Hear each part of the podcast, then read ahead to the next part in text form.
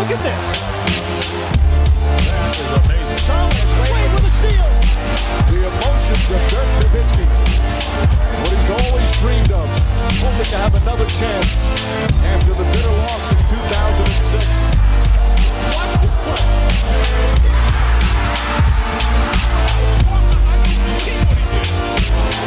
That is amazing. Hallo und willkommen zu Gutnext, dem deutschen Basketball-Podcast im Internet.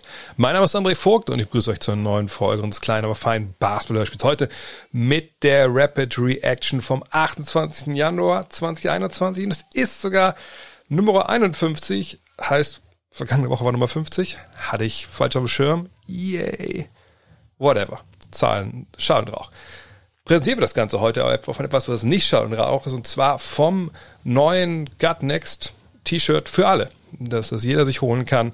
Ähm, es gibt da eine, Secret-Seite bei, bei dirts.eu, die Jungs, die das für mich äh, organisieren, dass das auch nachhaltig produziert wird mit allen möglichen ökologischen Geschichten äh, in, in Portugal. Und ich Post nachher nochmal, wenn ihr schneller seid als ich, dann findet es auf jeden Fall bei mir auf Twitter und auf Facebook. Ich habe in den letzten Tagen den Link gepostet ähm, zu den Vorbestellungen. Da steht es aber bis zum 25.01., aber es geht alles noch. Ähm, das war jetzt so ein bisschen so die, ja, der Stichtag für ne, Dürz und mich, dass wir dann bestellen können, ungefähr äh, die, die Menge. Aber keine Bange, bestellt eben ein paar mehr. Bestellt gerne, alles kein Thema. Und nachbestellen können wir immer noch. Ähm, wie gesagt, ich kann euch nur sagen, das ist das gleiche, gleiche Stoff wie die Supporter-Shirts, aber dies Jahr noch mal ein bisschen was draufgelegt. Äh, ist noch ein bisschen hochwertiger wie gesagt, fair produziert in Portugal, äh, nach allen möglichen ökologischen Standards. Steht alles auf der Seite. Würde mich freuen, wenn ihr dabei seid. Denn das Layout, bin ich ehrlich, das Design ist für mich das Beste, was wir jemals hatten. Äh, bei Gut Next, ähm, falls ihr den ersten gesehen habt, so ein 80er Jahre Ghetto Blaster äh, mit dem Gut Next Mikro so mittendrin, wo äh, normalerweise der Kassettenrekorder ist oder die Kassetten reinsteckt. Ähm, ich finde es extrem stark und werde mir auch ein paar mehr davon bestellen für den Eigengebrauch. Und wenn ich auch was, auch was Gutes tun kann damit, dann doch gerne bestellen. Wie gesagt, den Link findet ihr bei mir auf Instagram, auf Twitter und auf Facebook. Wenn ihr nicht findet, meldet mir einfach, dann schicke ich euch den schnell zu. Kommen wir zu den News der Woche. Und Covid, Covid, Covid, Covid, hat mal ein nicht ganz so intelligenter Mann gesagt. Und er hat recht, äh, zumindest in der NBA geht momentan nichts an der Pandemie vorbei, wie natürlich auch überall sonst äh, auf der Welt. Und die NBA hat sich jetzt hingesetzt und gesagt, okay, was machen wir eigentlich? Mit den ganzen Spielen, die ausgefallen sind bisher. Es sind 22 Partien, die nicht ausgetragen werden konnten, ähm, vor allem natürlich wegen Kontaktverfolgung, weil man ja sehr, sehr vorsichtig ist. Vor allem waren die Wizards und die Grizzlies betroffen. Und äh, man hat gesagt, okay, das macht jetzt keinen Sinn, alles ähm, in die erste Saisonhälfte reinzupressen. Ihr wisst es ja, der Spielplan ist gemacht mittlerweile bis Anfang März. Dann gibt's ja den All-Star-Break, kommen wir nachher noch zu. Und dann die zweite Hälfte wird jetzt gerade irgendwie ausbaldowert erst, äh, wer dann wann gegen wen spielt. Man hat jetzt gesagt, okay, ist ja Blödsinn, sagt, alles zweite Hälfte zu packen, das kriegen wir eh nicht hin. Wir gucken mal, ob wir nicht kreativ sein können, auch vielleicht schon Spiele aus der zweiten Hälfte jetzt in die erste ziehen, wo es vielleicht opportun ist, ne, damit Teams, wenn sie nicht so viel reisen müssen ne, oder eh schon da sind, nochmal ein Spiel mehr machen. Ähm, und dass man auch Spieler, die ausgefallen sind, in der ersten Hälfte in die zweite Hälfte packt. Aber die NBA ist ja eh eine relativ innovative Liga. Das war eigentlich klar, dass sie das jetzt nicht äh, irgendwie übers Knie brechen, sondern dass die ja clever sind. Ich bin mal gespannt. Äh, es gab ja zuletzt auch äh, Meldungen aus Japan, wo es hieß, kann gut sein, dass Olympia gar nicht stattfinden kann dieses Jahr auch nicht, sondern dass man das dann, ich glaube, auch 2032 verschiebt. Ähm, wenn dem so sein sollte, natürlich super bitter für die Athleten, aber dann hat die NBA ja vielleicht auch nicht unbedingt den Druck, ähm, weiß nicht, ob sie den überhaupt verspürt, dann zu einem gewissen Zeitpunkt fertig zu sein mit der, mit der Saison. Und dann kann man sicherlich auch noch hinten vielleicht eine Woche oder zwei ranhängen. Warten wir es ab. Immerhin, diese Woche gab es nur einen einzigen positiven Test in der NBA. Auch da, yay, ähm, geht voran. Hoffen wir, dass vielleicht auch jetzt so diese, ja, die, diese Vielzahl an te positiven Tests auch so ein bisschen nochmal, ähm, ich will nicht sagen Weckruf war, aber vielleicht nochmal einen oder anderen sensibilisiert hat dafür, ähm, wie er mit der ganzen Sache umgeht und, und wie er seine, ja, er seine Verantwortung auch trägt für Mitspieler, Liga etc. Immerhin, ähm, auch Maxi Kleber ist zurück im, im Training. Ähm, jetzt mitbekommen, äh, Maximilian Kleber war ja infiziert äh, und er darf jetzt wieder anfangen. Zunächst erstmal allein, das gehört zu diesen Checkpoints, die man so äh, abarbeiten muss, wenn man äh, infiziert war. Denn äh, selbst wenn jetzt irgendwie ne, man sich freigetestet hat, die Liga guckt immer noch mal, ist irgendwas mit dem Herzen? Also ist das ist der Herzmuskel vielleicht befallen? Da gibt's dann noch ein paar Tests, man muss mal Belastungsgeschichten äh, machen und dann darf man wieder ins Mannschaftstraining einsteigen. und Rick Haller, der Coach der Mavs, hat eine recht interessante Sache gesagt. Er hat gesagt, er hat gesagt bei ihm äh, ist der Time, ist der Zeitplan ein bisschen anders, weil jetzt ein Zitat, his episode was longer.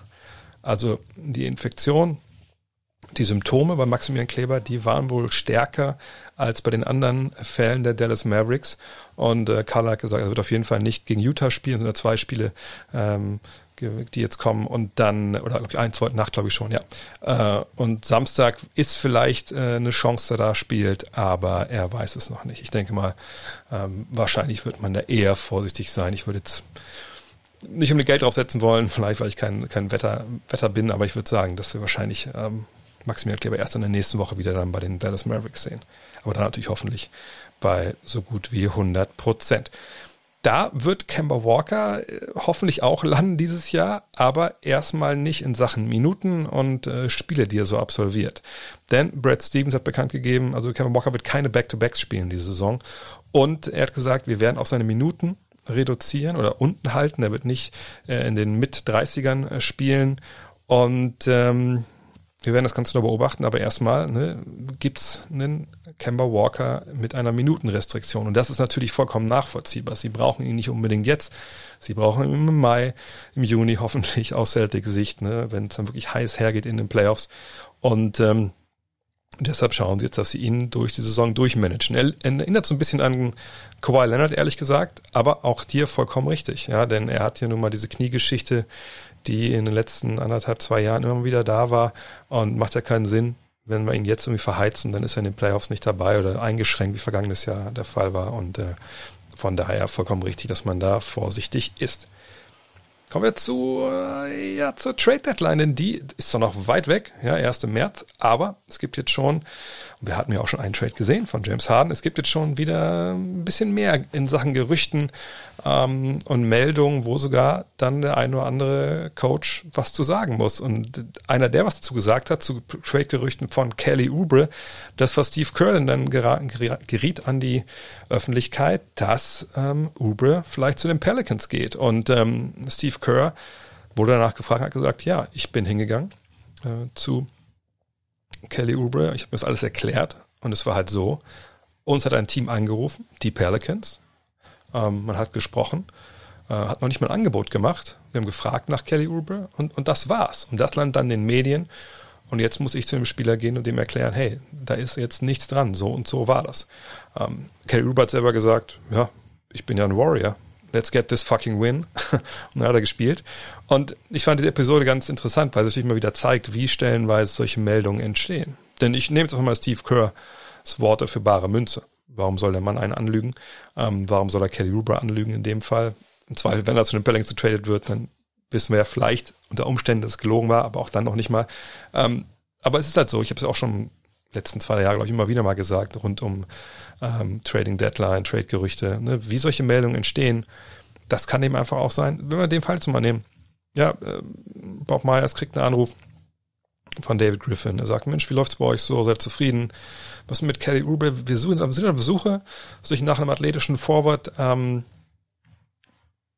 also nur mal so hinterlegen, das Interesse, ne, bevor ihr da was vielleicht was macht, melde ich mal bei uns. So.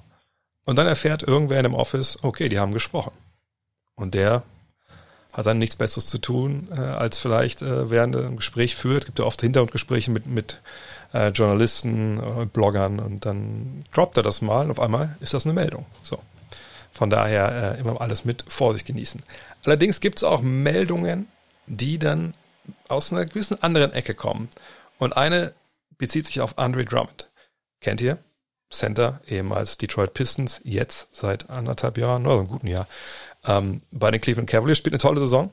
Bester Rebounder der Liga, ähm, ne, scored anständig, verteilt ein paar Assists, blockt ein paar Würfe, ist defensiv da auf jeden Fall äh, gut unterwegs. Cavs generell gut unterwegs in der Verteidigung. Und The Athletic schreibt jetzt, dass es nicht nur so ist, dass die Brooklyn Nets hoffen, dass es vielleicht ein Buyout bei Andre Drummond und den Cleveland Cavaliers gibt, denn wir erinnern uns, äh, Drummond verdient eine Menge Geld, ja, über 28 Millionen Dollar ähm, und ist in seinem letzten Vertragsjahr und ja, auch wenn es bei den Cavs jetzt gut läuft, sicherlich wären sie froh, in Zeiten von Covid vielleicht ein bisschen Geld zu sparen oder vielleicht auch per Trade irgendwas zu bekommen. Nur Trade ist natürlich schwer, weil man will das Salary Cap nicht kaputt hauen, äh, verdient eine Menge Geld. Selbst so eine Trade Exception wie die Celtics, das passt ja nicht, die ist zu, zu niedrig, obwohl sie die größte aller Zeiten ist. Also warum nicht noch ein Buyout und ein paar Millionen halt dann sparen?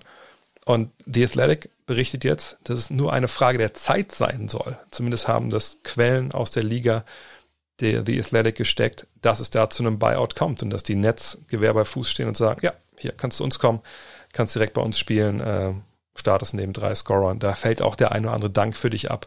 Und das wäre natürlich eine Personalie, die würde einiges verändern. Da müssen wir mal, glaube ich, ganz ehrlich sein. Denn wenn du dann den Luxus hast, Andy Drummond auf Center starten zu lassen, sicherlich muss man mal abwarten, ne, wie sehr er dann aus dem Pick-and-Roll agieren will und kann, etc.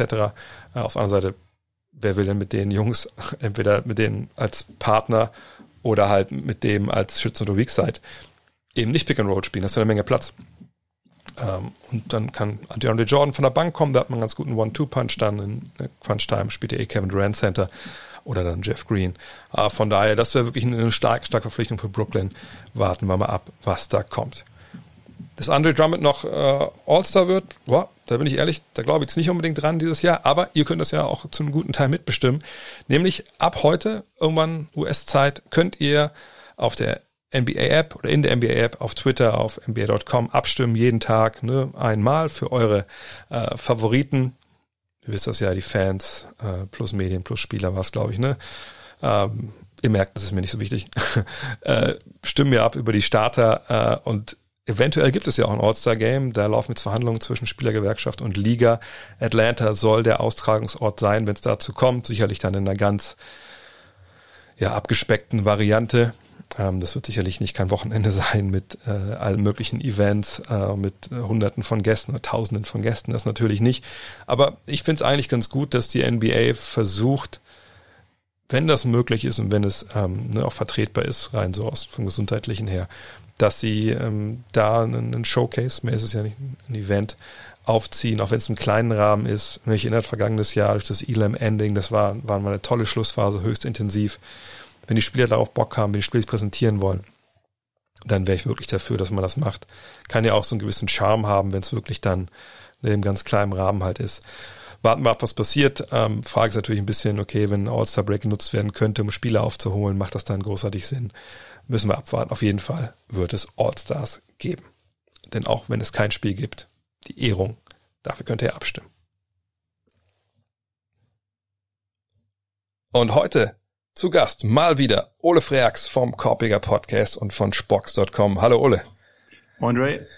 Heute wollen wir, äh, wir haben ganz potpourri an Themen, deswegen lass uns äh, direkt anfangen. Äh, zum einen, ja, natürlich äh, so dass der Downer der Woche, äh, der Todestag von von Kobe Bryant, von seiner Tochter, natürlich von allen anderen, die da vor einem Jahr äh, verunglückt sind. Ähm, ja, lass uns direkt ohne große Umschweife da, da reingehen. Äh, wo warst du vor einem Jahr, als du das äh, gehört hast? Weil irgendwie ist das ja so glaube ich, für alle Basketball so der Moment, wo man genau weiß, was man gemacht hat.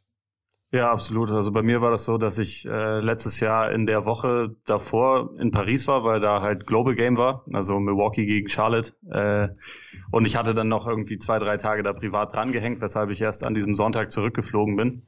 Und tatsächlich kam diese Nachricht dann, während ich im Flugzeug war. Das heißt, ich habe dann, als ich gelandet bin und den Flugmodus wieder ausgemacht habe, da hatte ich halt dann irgendwie schon äh, so und so viele Nachrichten, ich weiß nicht mehr wie viele, und musste das erstmal irgendwie dann so kurz für mich äh, gucken, was ist denn jetzt wirklich passiert, weil erst hieß, also ich glaube, der erste Push war auch irgendwie Medien, Doppelpunkt, angeblich äh, NBA-Legende Kobe Bryant, irgendwas passiert und so. Und ich hatte aber auch schon diverse WhatsApp-Nachrichten und so. Und dann musste ich das erstmal nachlesen und dann, ja, war das bei mir halt echt erstmal so, dass ich da dann erstmal saß. Also ich meine, man, man muss ja sowieso immer ein bisschen, bisschen warten, bis man da dann, bis man da dann rausgehen kann und so. Und äh, mir fehlten halt erstmal die Worte. Also ich habe dann ich habe dann irgendwie kurz danach halt, ich weiß gar nicht mehr, wen ich als erstes angerufen habe, um irgendwie kurz darüber zu reden und ja, war halt erstmal einfach komplett perplex. Ich weiß noch, dass ich dann äh, so ein bisschen fast wie in Trance nach, nach Hause gefahren bin, also vom, vom Hamburger Flughafen dann äh, zu meiner Bude und dann war ich irgendwann, keine Ahnung, wahrscheinlich so um 10, 11 zu Hause oder so.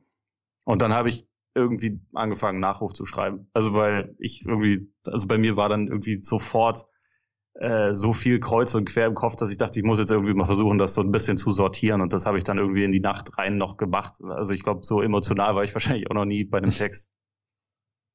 Ja, ist krass. Ich meine, ich, ich war damals ja, äh, also meine Leute, die Leute haben ja quasi meine Reaktion live miterlebt. Also äh, ich war ja damals äh, in München, wir haben ja kommentiert, äh, Rockets gegen Denver. Ich hatte extra mal nachgeschlagen vorhin.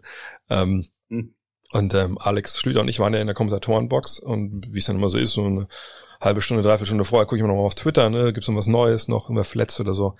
Und da, äh, ich weiß nicht, so ein US-Kollege, was ob es Ian Bagley oder sowas war, irgendwer hat äh, irgendwie ne, diese Nachricht von Team Z geretweetet, nur so mit den Worten am Motto, oh Gott, ey, das sollte mal lieber nicht stimmen. Und da war aber wirklich nur dieser Team Z-Bericht zu Beginn.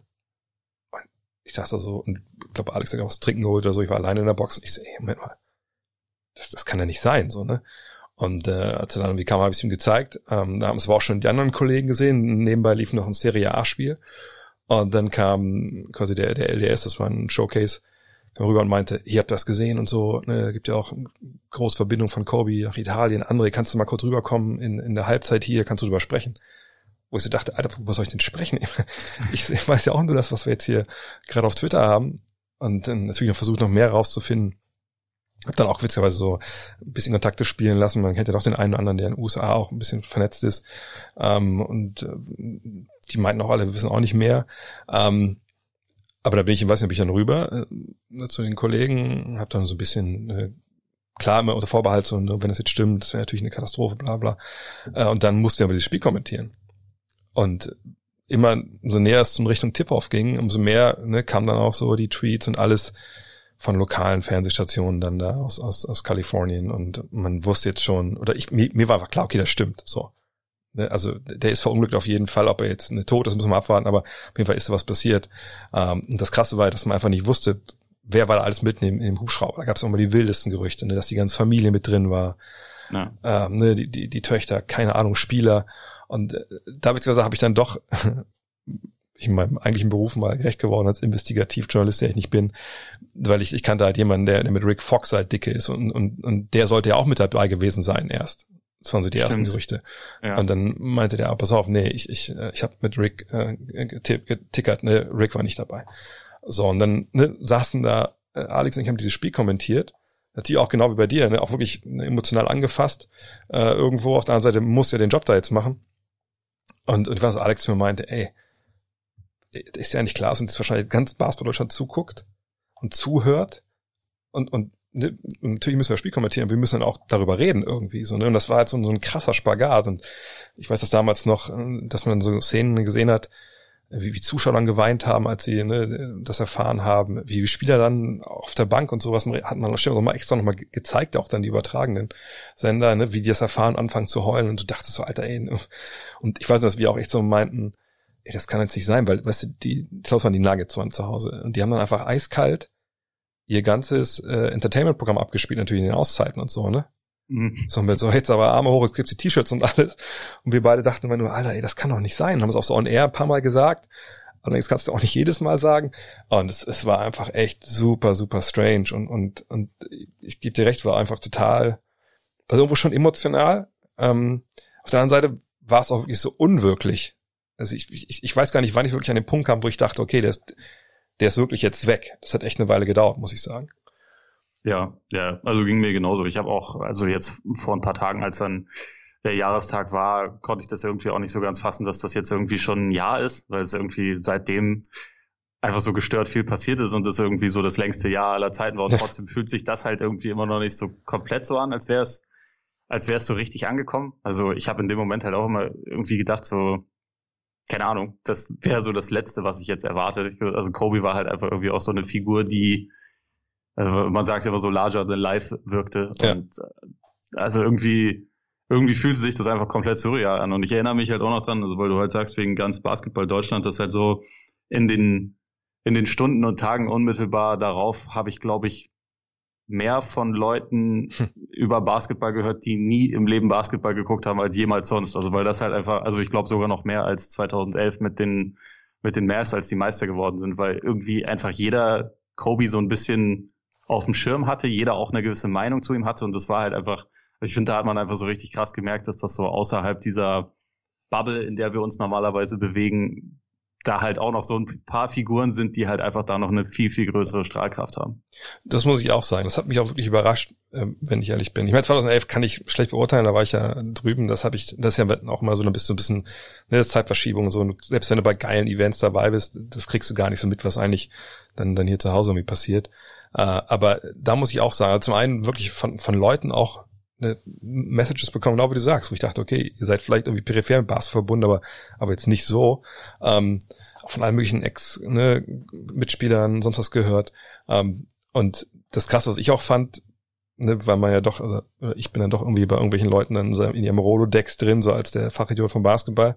Ähm, also der Einzige, den, den wir dann kennen, und dann rufen die einen halt an. Dass ich, also ich weiß, an dem Tag danach war ich morgens die wollten mich sogar noch abends, wollten mich sogar in eine Studio holen, hier von, von NTV, RTL, die, ne, das ist ja das gleiche im Endeffekt. Mhm. Die dann meinten, ja, wir brauchen sie, wir müssen die morgen ins Frühstücksradio, Fernsehen. Und ich so, ja, Frühstücksfernsehen ist ein bisschen schwierig, ne? ich arbeite hier abends jetzt noch. Ich kann gerne morgen vorbeikommen, aber heute Abend auf nicht mehr. Ähm, die meinten ja auf jeden Fall, was der NDR wollte abends auf jeden Fall noch einen O-Ton haben, äh, auch um das im Radio zu spielen. Dienstags bin ich nur nach Berlin äh, für, für Welt TV habe ich schon, glaube ich, letztes Mal erzählt im, im, Fragestream, wo ich dann schon vor der Tür von, äh, von Welt TV oder Endvis, keine wie die heißen, stand. Und die mich anrufen und sagen, ne, sie, sie müssen gar nicht kommen, äh, wir haben heute den ersten Corona-Fall in Deutschland gehabt, äh, wir machen nur Corona. Und ich ah, dachte, ja. ey, ich stehe hier vor der Tür. Ja, yes, sorry. So. Und ich so, äh, kriege ich das Geld für die, für die Anreise? Ach so, ja, müsste sich, fragen Sie mal den und den. Ich so, ey, was ist das denn für Drecksaufen hier? Äh, Corona, Alter, wie unwichtig. So. Und äh, ja, aber ich gebe dir recht, obwohl ich sage, mir ist ambivalent. Auf der einen Seite denke ich, mir kommt es vor, als ob es schon vor zehn Jahren war, eben weil viel mhm. passiert ist. Auf der anderen Seite, wenn ich jetzt so wieder ne, so Meldungen gesehen habe oder solche Tweets, so dachte ich immer so, ich weiß nicht, wie ich es beschreiben soll, nach Motto, stimmt, der ist wirklich weg. Also immer noch, weißt du, ist immer noch so ein bisschen, weil, ja. weil er auch so präsent ist mit den Bildern mit seiner Tochter, dass man immer denkt, oh, von dem habe ich schon lange nichts mehr gehört, was macht er eigentlich? Und dann so, nee, der ist tot, Mann. So, ne? Das wurde noch mal echt, mir noch mal richtig bewusster jetzt vor zwei, drei Tagen. Ja, absolut. Also man gibt ja auch immer noch unfassbar viele Twitter-Avatare und so, die, die ja. ihn so mit drin haben und äh, gefühlt ist das irgendwie noch relativ neu, aber andererseits ist es halt einfach auch die, ist, es auch die Realität und seither ist so viel passiert, dass es irgendwie, manchmal fühlt es sich an, als wäre es zehn Jahre her, manchmal als wäre es irgendwie in den letzten Wochen passiert und manchmal als wäre es einfach noch gar nicht passiert. Also es ist irgendwie einfach, einfach nach wie vor, finde ich, echt schwer zu greifen, das Ganze. Obwohl es eine Sache gibt, ähm, das klingt jetzt vielleicht ein bisschen blöd, aber, ich bin gestern echt in so ein, äh, in so ein, äh, so ein Deep Dive reingefallen, leider in Anführungszeichen, äh, weil es gab irgendwie einen Artikel auf, auf ESPN, wo es darum ging, ähm, dass wohl jetzt so diese Untersuchung, ne, wie es zu dem Unfall gekommen ist, dass sie jetzt nach einem Jahr, jetzt soll es irgendwie so öffentliche Anhörungen und sowas geben, dachte ich mir, okay, ach, stimmt. Ne? Ich weiß noch, dass damals halt so gesagt wurde, ne, warum ist überhaupt geflogen? Ähm, das war doch neblig, das war kein Hubschrauber, der ausgerüstet war, um in solchen Bedingungen zu fliegen. Ähm, da dachte ich mir, okay, guck mal da rein, weil normalerweise bei solchen Geschichten, das wird wahrscheinlich relativ schnell aufgeklärt, warum das da passiert ist.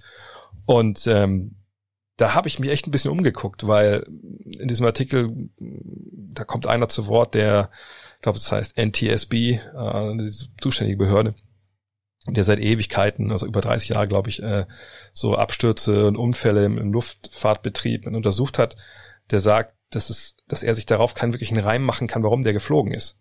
So, mhm. ne, weil er sagt, warum fliegt der los in diesen Bedingungen? Das kann nicht sein. Und wo ich dachte, okay, krass, stimmt, das ist eigentlich, also wenn du sowas hörst, denkst du so, Wahnsinn, dass, dass da echt noch Fragen offen sind, so, so jetzt nach einem Jahr. Und, und ich habe mich echt so beitappt, so dass ich dachte, okay, also, warum ist der denn losgeflogen? Also ne, ist da vielleicht noch eine Story dahinter, die einfach von dieser ganzen Trauer und so, so übertüncht wurde. Ähm, da laufen jetzt auch äh, Klagen natürlich ne, von den Familien gegen das Unternehmen, vom Unternehmen gegen äh, so Air Traffic Control, also Fluglotsen. Also, also richtig krass, wo ich denke, das hat mir jetzt aufgeschrieben, das will ich echt ein bisschen verfolgen, was da passiert so.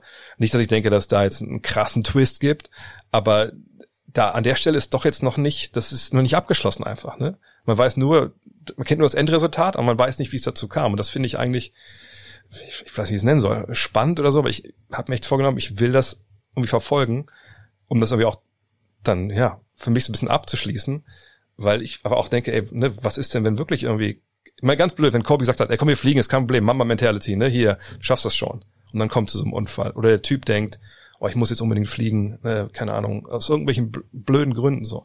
Ähm, ja. Da bin ich echt gespannt, was, was, was da noch bei rauskommt, weil, wie gesagt, das ist für mich echt noch, das ist für mich noch so ein, so ein offenes Ende auf jeden Fall. Ja, ich hatte das auch gerade erst vor ein paar Tagen in einer, äh, in einer Unterhaltung, wo ich gefragt wurde, was ist denn da eigentlich genau passiert? So, warum, hm. ähm, was, warum sind die denn abgestürzt? Und also es ist tatsächlich so eine richtig gute Antwort darauf konnte ich auch nicht geben, weil ich hatte das schon halt so im, im Hinterkopf irgendwie, dass das irgendwie Wetter- oder Lichtverhältnisse waren, wo das eigentlich nicht empfehlenswert war, aber dass man irgendwie auch nicht genau wusste, warum sie es jetzt gemacht haben. Und ich muss aber gestehen, ich habe da jetzt in letzter Zeit auch gar nicht groß, groß das verfolgt, werde da aber schauen, dass ich da irgendwie dann mir das auch auf jeden Fall nochmal durchlese. Ja. ja, mach das mal. Wie kriegen wir jetzt den, äh, den, den Schlenker zu Shaq? Ähm, vielleicht so. Ich meine, auf der einen Seite sieht man jetzt auch natürlich nach dem, nach dem Jahrestag ne, seines Todes, dass natürlich wieder viele auch Spieler natürlich klar sich daran erinnert haben. Und äh, ich, ich finde einen, einen Gegensatz von, von Kobe und Shaq so krass, der jetzt gerade wieder rauskommt. Auf der einen Seite haben wir Shaq gesehen, deswegen reden wir über ihn. Ne, vor letzten Donnerstag war es, glaube ich, ne?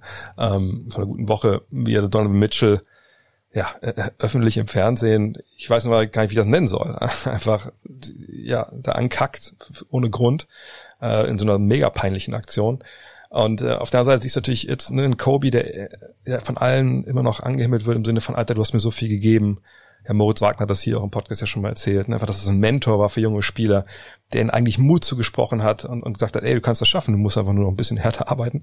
Ähm, und auf der anderen Seite haben wir jetzt Shaq, der ja, aus irgendwelchen Gründen denkt, er, er müsste halt sein Urteil, also Daumen hoch oder Daumen senken, äh, ist auch rechtfertigen damit, dass er halt schon ein paar Titel gewonnen hat. Ähm, ich, ich finde das einen krassen, krassen Gegensatz und ich verstehe ehrlich gesagt mittlerweile nicht mehr ganz, warum Shaq das, das da macht, denn äh, das ist einfach ein ganz, ganz schlechter Look. Ja, ich würde also auch noch mal kurz irgendwie wegen dieser, wegen diesem Kontrast.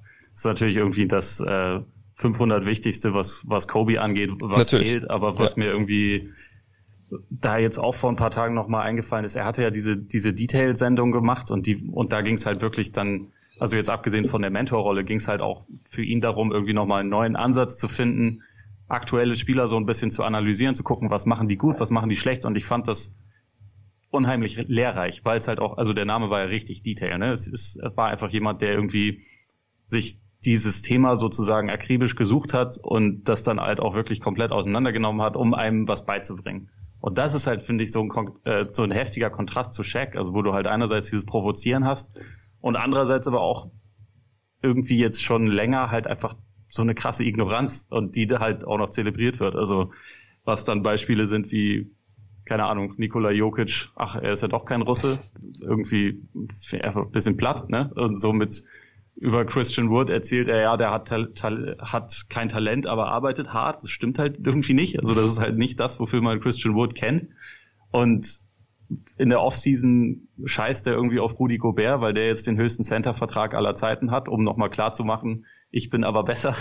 Und diese Geschichte jetzt mit Mitchell, die fand ich halt auch einfach nur irgendwie irgendwie unnötig und auch ein bisschen faul. Also im Sinne von, er, er pickt sich ja im Prinzip einen Falschen raus und hat das, finde ich, dann auch auf eine sehr komische Art und Weise dargestellt, diese Kritik. Weil das, worüber sie in der Halbzeit geredet haben, so dass man Zweifel daran haben kann, dass Donovan Mitchell der beste Spieler eines Championship, äh, Championship Teams sein kann, das ist ja legitim und auch ja. okay.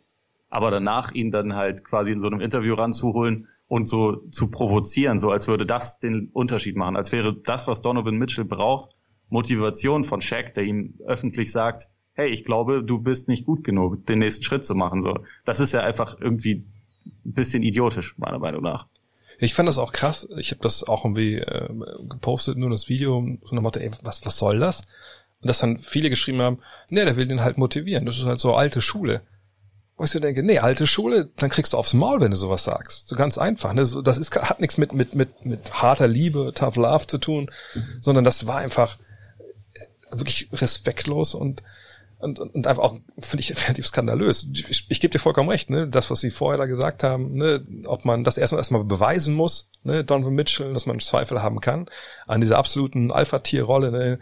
wirklich bester Spieler, bestes Mannschaftsteams. Das ist ja auch ein elitärer Kreis. Das ist ja, ja vollkommen klar. So, ne?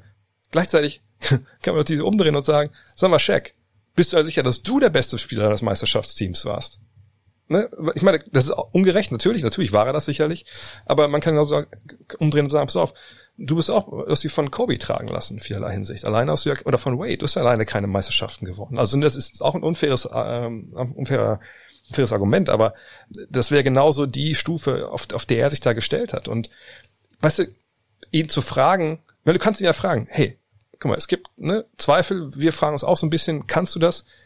Hast du es in dir? Ne? Gibt es da Schritte, die du, die du denkst, die du gehen musst, um diesen, diesen, dieses Level zu erreichen? Ne? Das ist ja dann eine ganz andere Ebene, auf der du dann mit dem, dem Spieler halt sprichst.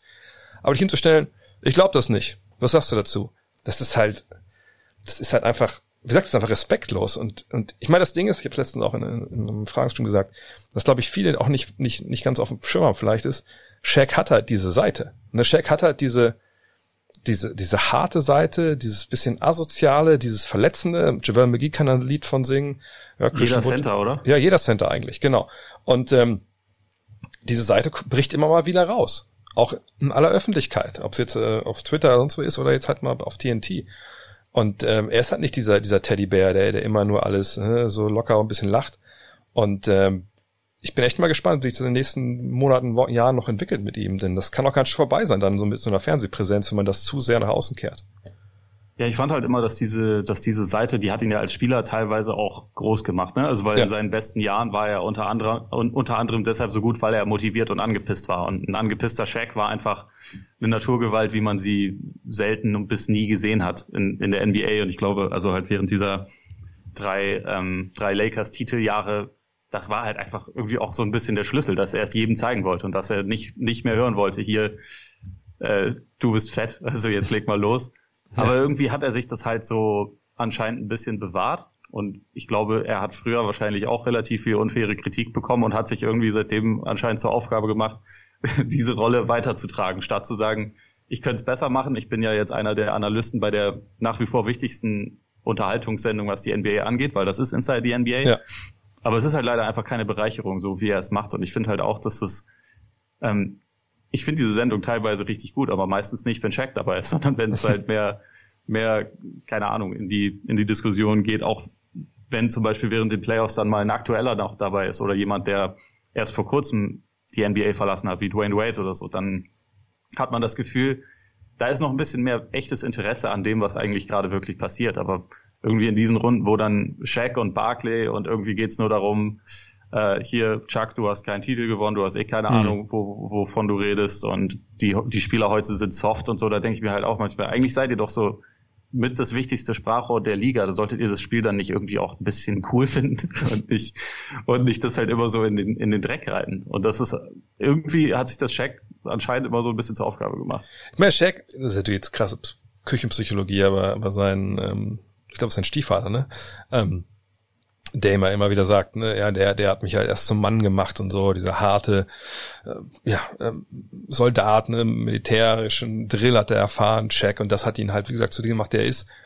Okay, klar, keine Frage, ne, das hat sicherlich einen, einen großen Einfluss gehabt, sonst würde er das selber ja auch nicht sagen, aber ich habe irgendwie den Verdacht, dass er diese dieses ne, dieses Thema harte Liebe und und pushen und so, dass er das äh, A, glaube ich, nicht versteht, wie man das am besten anbringt, denn so wie er es anbringt, bringt man es dann eigentlich nicht an. Es gibt ja auch dann eher negative Reaktionen. Und zum anderen ist ja auch mal die Frage, ob er dann in der Position ist, als natürlich ein verdienter Champion und einer der besten Spieler aller Zeiten, aber ne, ist das seine Aufgabe? Hat er das Standing, einfach Leuten das zu erzählen, die mit ihm auch vielleicht ein großes Verhältnis haben und nicht unbedingt zu ihm aufschauen auch vielleicht. Und das finde ich dann einfach, da sollte er vielleicht ein bisschen, bisschen mehr nachdenken, ehrlich gesagt. Aber wer weiß, ich bin echt gespannt, ob sich da, weil ich kann mir gut vorstellen, dass er jetzt einfach auch sagt, oh, jetzt setze ich nochmal einen drauf, weil ich kann das halt machen. Und dann, glaube ich, wird es für ihn, ich will nicht sagen, es wird gefährlich, dass er da rausfliegt, aber dann verspielt er, glaube ich, eine Menge, Menge Sympathien rund um die Liga.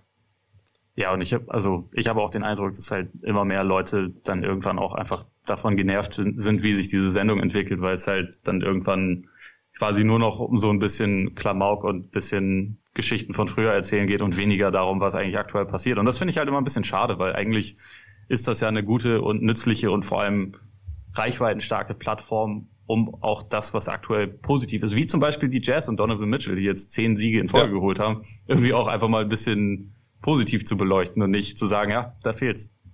Aber er sagt, vielleicht ist das sogar das Beste, was in Jazz passieren kann, wenn Gobert angepisst ist und Mitchell angepisst ist, weil, weil Shaq sie da in Dreck tritt. Es gibt da einen ganz ist, cool. Dann kann Shaq ja am Ende sagen, hier, ja. weil ich die angestachelt habe, sind sie jetzt Meister geworden und dann hat er doch recht behalten. Das ist, das ist nämlich der ganz wichtige Trick dahinter. Das habe ich letztes auch erzählt. Äh, als äh, ich bin alt genug, um das, das noch zu erinnern, 1990, Paul Breitner vor der WM sagt, hey, Rudi Völler muss auf gar keinen Fall mitnehmen, das letzte Wurst. Und dann macht er seine Buden in Italien. Und er sagt danach, wirklich ohne Scheiß, ja, ich habe das nur gesagt, um den zu motivieren. Das, ja. das ist genau das Paul Breitner Playbook, was auch, was auch Shaq fährt.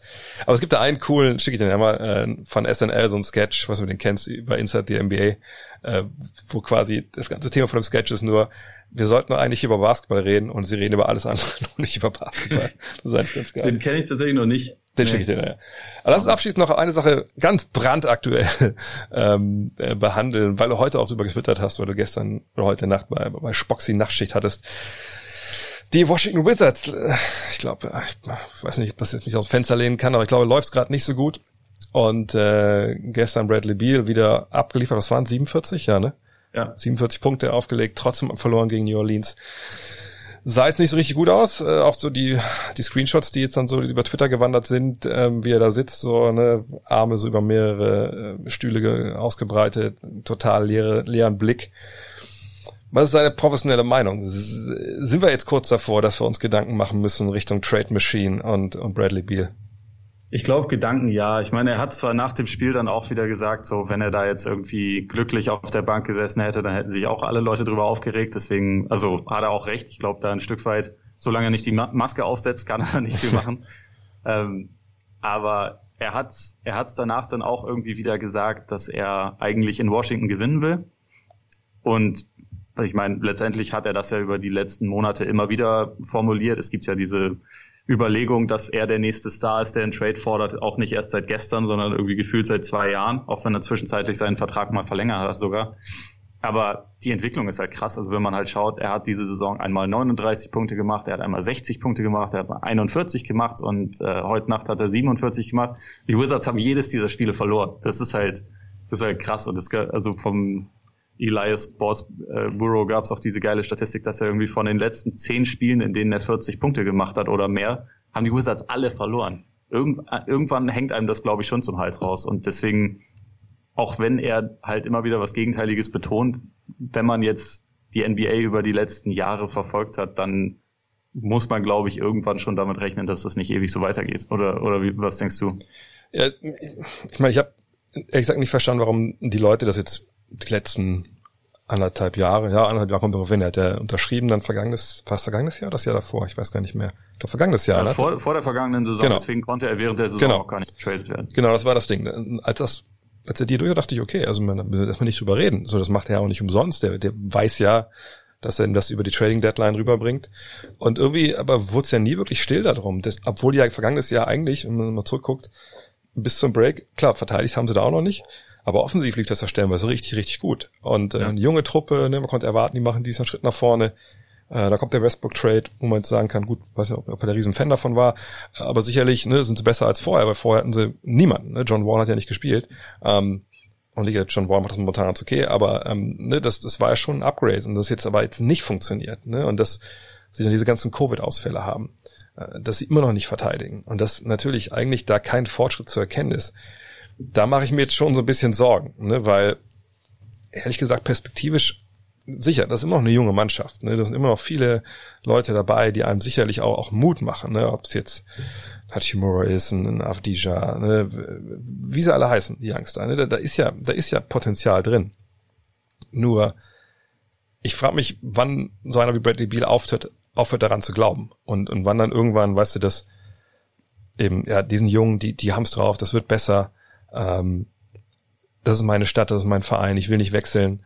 Wann das eben wirklich, was, was, wann die, wann die Waage die andere Richtung ausschlägt und wo du dann sagst, ey, ich bin 27, ich habe sicher ein paar Jahre auf, auf, auf hohem Niveau, Aber so langsam ne, muss ich schon mal gucken, dass ich in eine Situation komme, wo ich das maximal aus meiner Karriere raushole. Und ist es denn hier? Wie lange muss ich denn warten, bis, bis die Youngster hier funktionieren? Das ist, wenn wir nächstes Jahr wieder früh draften und da kommt noch mal ein Junger, der noch mal eine Spielzeit bekommen muss und auch wieder Fehler macht. Passt das überhaupt mit Westbrook hier? Ne, mit dem gewinnen wir irgendwie auch nicht mehr Spiele. Ähm, sind ja sogar besser statistisch ohne ihn auf dem Feld. Ähm, ja. Und ich, ich glaube wirklich, dass da das Pendel gerade in die andere Richtung ausschlägt. Und ich denke nicht, dass er offiziell sich hinstellt und den Harden macht. Aber ich kann mir schon vorstellen, dass er da intern vielleicht wirklich mal dann irgendwann zu, äh, zu Tommy Shepard geht und sagt dem Manager, ey, pass mal auf. Oder ist er seinen Agenten das machen lässt. Hier, guck mal. Guck doch mal in aller Ruhe. Und dann können wir uns drüber unterhalten, ob das passt oder nicht. Weil das Schlimmste wäre, wenn sie ihn irgendwie dann, das ist ja auch nicht mehr so lange hin, dann ohne wirklich einen Gegenwert verlieren. So, soweit ist es natürlich noch lange nicht, aber ich, ich, ich kann mir wirklich vorstellen, dass Richtung Trading äh, Trade Deadline im März wirklich ähm, dieses Thema richtig, richtig heiß gekocht wird. Ich kann es mir auch vorstellen, weil er einfach aktuell ja auch einen massiven Gegenwert bringen will. Und ich, ja. also ich glaube, man, man sieht die Wizards in einer Situation, aus der es sehr schwer wird, sich rauszumanövrieren. Sie haben, sie hatten eh schon eine schwierige finanzielle Situation. Dann haben sie in diesem, in diesem Westbrook Trade haben sie halt auch noch einen Pick abgegeben äh, und haben dann halt einen der schlechtesten Verträge der Liga da jetzt drin. Es wird relativ schwer, sich da, sich da rauszubewegen, glaube ich. Und wenn du jemanden wie Biel hast, der momentan halt einfach krassen Trade-Wert hat, glaube ich, dann kann das halt so dein, dein Rebuild ziemlich beschleunigen. Und deswegen, ich hatte halt diese, diese Vertragsverlängerung, die er zwischenzeitlich unterschrieben hat, auch immer ein bisschen so interpretiert, dass es quasi ein Jahr ist Ruhe in der Zeit könnt ihr irgendwie versuchen, das so alles ein bisschen besser zu machen. Ich mache mein Ding. Ähm, ich meine, er hat ja auch letzte Saison über 30 Punkte im Schnitt aufgelegt, hat sich dann tierisch aufgeregt, dass er nicht in ein All-NBA-Team mhm. gewählt wurde, aber hat irgendwie sein Ding gemacht und hat ja, also als ich mal mit, mit Mo Wagner auch drüber gesprochen hatte, hat er auch nur gelobt, was für ein was für ein positiver und cooler Typ der Biel ja. eigentlich im Team ist. Ne? Also er hat, er hat ja nie so dieses diese Stänkerrolle eingenommen, wie sie jetzt wie sie jetzt Harden in Houston genommen hat und ich glaube auch nicht, dass es in die Richtung geht. Aber ich kann mir vorstellen, dass die halt ja eher in einer kooperativen ähm, Art und Weise dann irgendwann zu dem Punkt kommen, hey, vielleicht ist es für uns alle das Beste, wenn wir eine andere Lösung finden. Weil ich denke halt auch, dass, dass Biel jemand ist, der momentan heiß begehrt ist, der mehrere, bei mehreren Teams potenziell den Unterschied machen könnte zwischen sehr gutes Team und vielleicht Titelkandidat. Und dann, ja, vielleicht muss man daraus Kapital schlagen. Ich meine, bei ihm ist ja aber der Punkt, das ist ja auch so die Art. Ich meine, er ist nicht James Harden und er ist nicht Anthony Davis, da müssen wir auch, glaube ich, ehrlich sein. Aber ja. er ist ja die Art, sagen wir mal, Zweitstar. Das klingt jetzt schlechter, als es gemeint ist. Das kann der zweitbeste Spieler des Meisterschaftsteams sein, der dir einfach okay, Finalspiele, ja genau, der, der die Finalspiele gewinnt. So, ne? Gar keine Frage. Ähm, das Ding ist halt, äh, aber ne, du kannst ihn in jede Mannschaft packen. Der, der passt ja jeden, neben jeden Spieler. Weißt du, all die Fragen, die wir bei James Harden hatten, uh, passt das jetzt so, hast du ja bei, bei Bradley Beal gar nicht.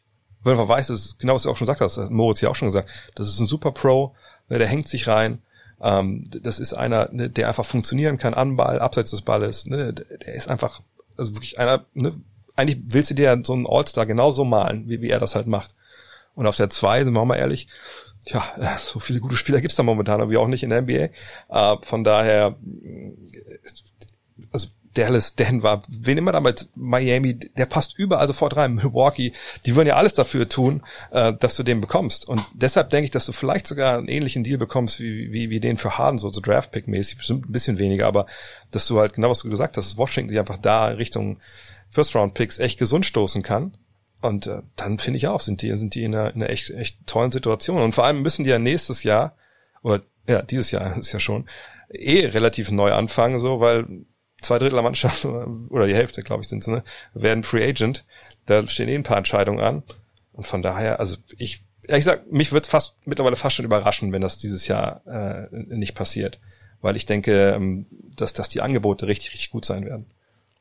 Wen, wen hast du da als Favoriten im Sinn? Ja, wir hatten ja eben ja schon mal ein bisschen auf Erde darüber gesprochen. Also für mich, wie gesagt, wenn, wenn Denver, wenn die ihn nicht an Land holen können, dann ist das ein Kündigungsgrund für den GM dort. Ähm, weil ähm, die haben alles, was man sich wünschen kann ähm, von Seiten Washingtons. Die haben Michael Porter Jr., wo ich ehrlich bin, Natürlich, ne, legt er, kommt zurück, legt 30 von der Bank auf. Ne? Ist das einer, wo du vielleicht in, in fünf Jahren sagst, oh, hätten sie den mal nicht abgegeben, ne? Das ist jetzt hier einer, der richtig abgeht.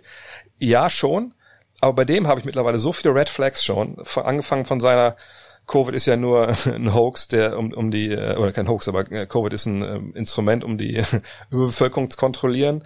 Über ne, jetzt Ewigkeiten dann im Protokoll gewesen, dann äh, defensiv, ja, wird sicherlich noch besser werden, aber vielleicht auch nicht so gut, dass du mit dem wirklich große Sprünge machen kannst. Und du kannst ja auch nicht ewig warten auf den, was heißt ewig, aber auch nicht mit zwei, drei Jahre warten, sondern nee, gib den nach Washington, da passt er perfekt rein in die junge Truppe, die können Spaß machen. Du hast Beal, du kannst auch Gary Harris dazu packen, dann hat auch noch Washington ein bisschen Defense vielleicht.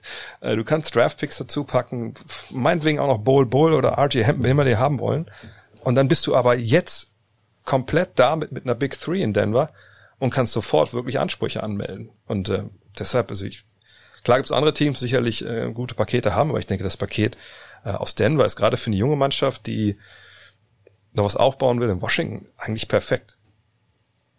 Ich würde auch sagen, die, die Nuggets sind ein Team, was da, was da aktiv werden sollte. Ich glaube auch, dass die Sixers sich da wieder melden werden, ja. die, also mit Daryl Morey sich sowieso überall melden werden, aber wenn ich mir vorstelle, dass Beal der, der Co-Star von Joel Embiid in der aktuellen Form ist, dann sieht das, glaube ich, besser aus, als wenn Ben Simmons in der aktuellen Form der Co-Star von Joel Embiid ist. Und dann ist das ein Team, also ich meine, ich habe die Sixers sowieso mal vorsichtig in die Finals gepickt, aber auch so ein bisschen in der, mit der Überlegung, dass da sich vielleicht noch was tut im Lauf der Saison. Und ich glaube, das ist halt auch ein Team, was halt ein Paket schnüren kann. Und ich meine, Washington wird jetzt sicherlich nicht den, die Traumvorstellung haben, ähm, Westbrook mit Simmons zu kombinieren. Aber es geht ja halt auch in erster Linie darum, dass man den bestmöglichen Spieler zurückbekommt, um den man dann aufbauen kann, plus Picks und so. Und da ist vielleicht das der Name, auf den man sich am ehesten konzentrieren kann. Ja, ehrlich gesagt, ich würde ihn einfach auch am allerliebsten in Denver sehen.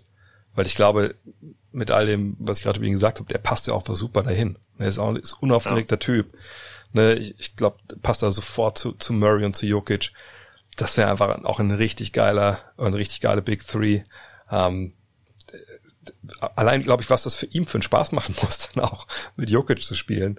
Äh, aber mal schauen. Ich meine, vielleicht sonst, klar, man kann viele Teams jetzt nennen, so, wo er Sinn machen würde, aber ich, ich, ich sehe einfach bei, bei vielen Mannschaften, ich habe immer die Mavs mal gesagt, bei Mavs sehe ich gar nicht, was, was sie abgeben sollen, außer Draftpicks so, ne, weil Porzingis abgeben, das bringt ja auch nicht unbedingt Washington weiter. Ähm, und, und so die Youngster haben die einfach nicht zu bieten. Ich glaube nicht, dass er, äh, klar, trainen können sie ja, wenn sie wollen, aber ich glaube nicht, dass es jetzt irgendwie zu einer Mannschaft geht, die, die unten mit drin steht, sondern es wird ja schon ein Team sein, was irgendwie Richtung, ähm, Richtung Conference Finals schielt und weiß nicht, bei, bei deinen Celtics sehe ich ihn dann auch nicht.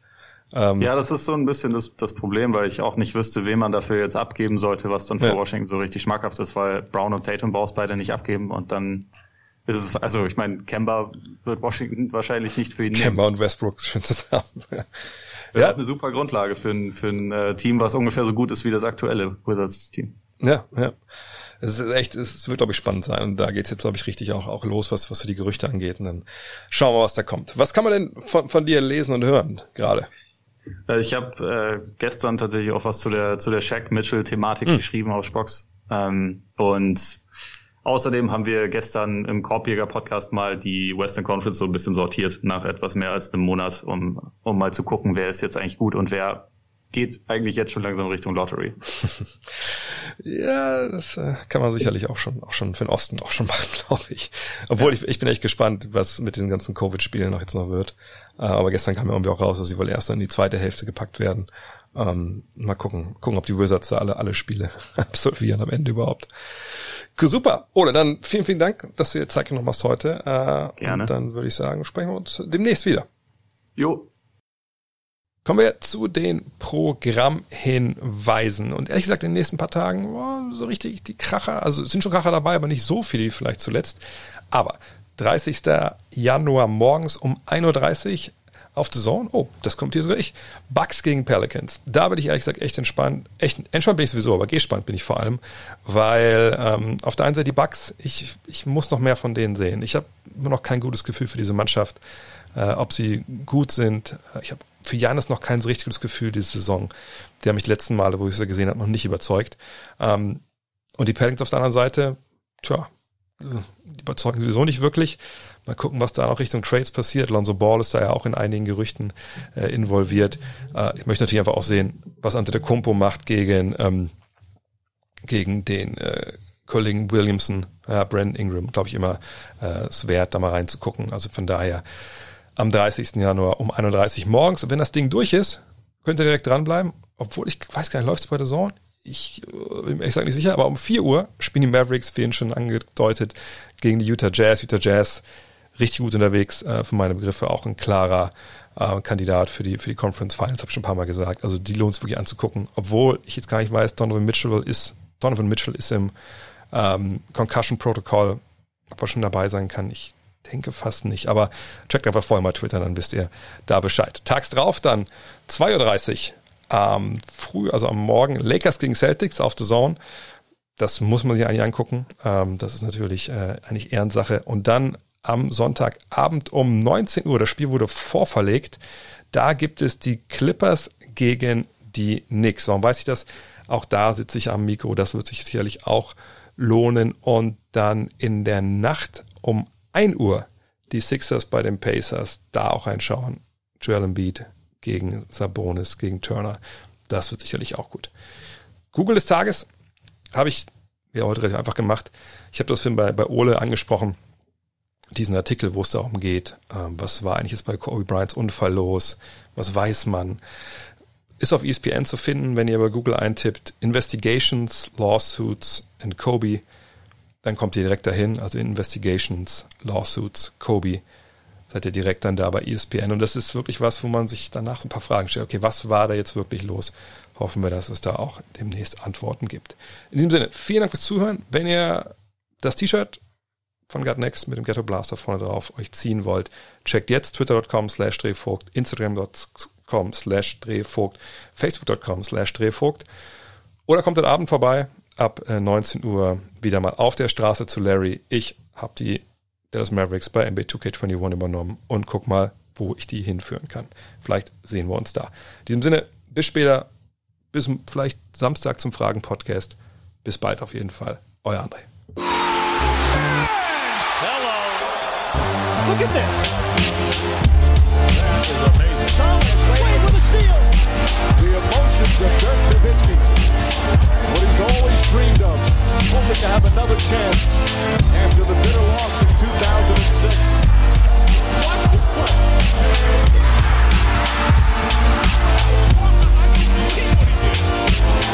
That is amazing.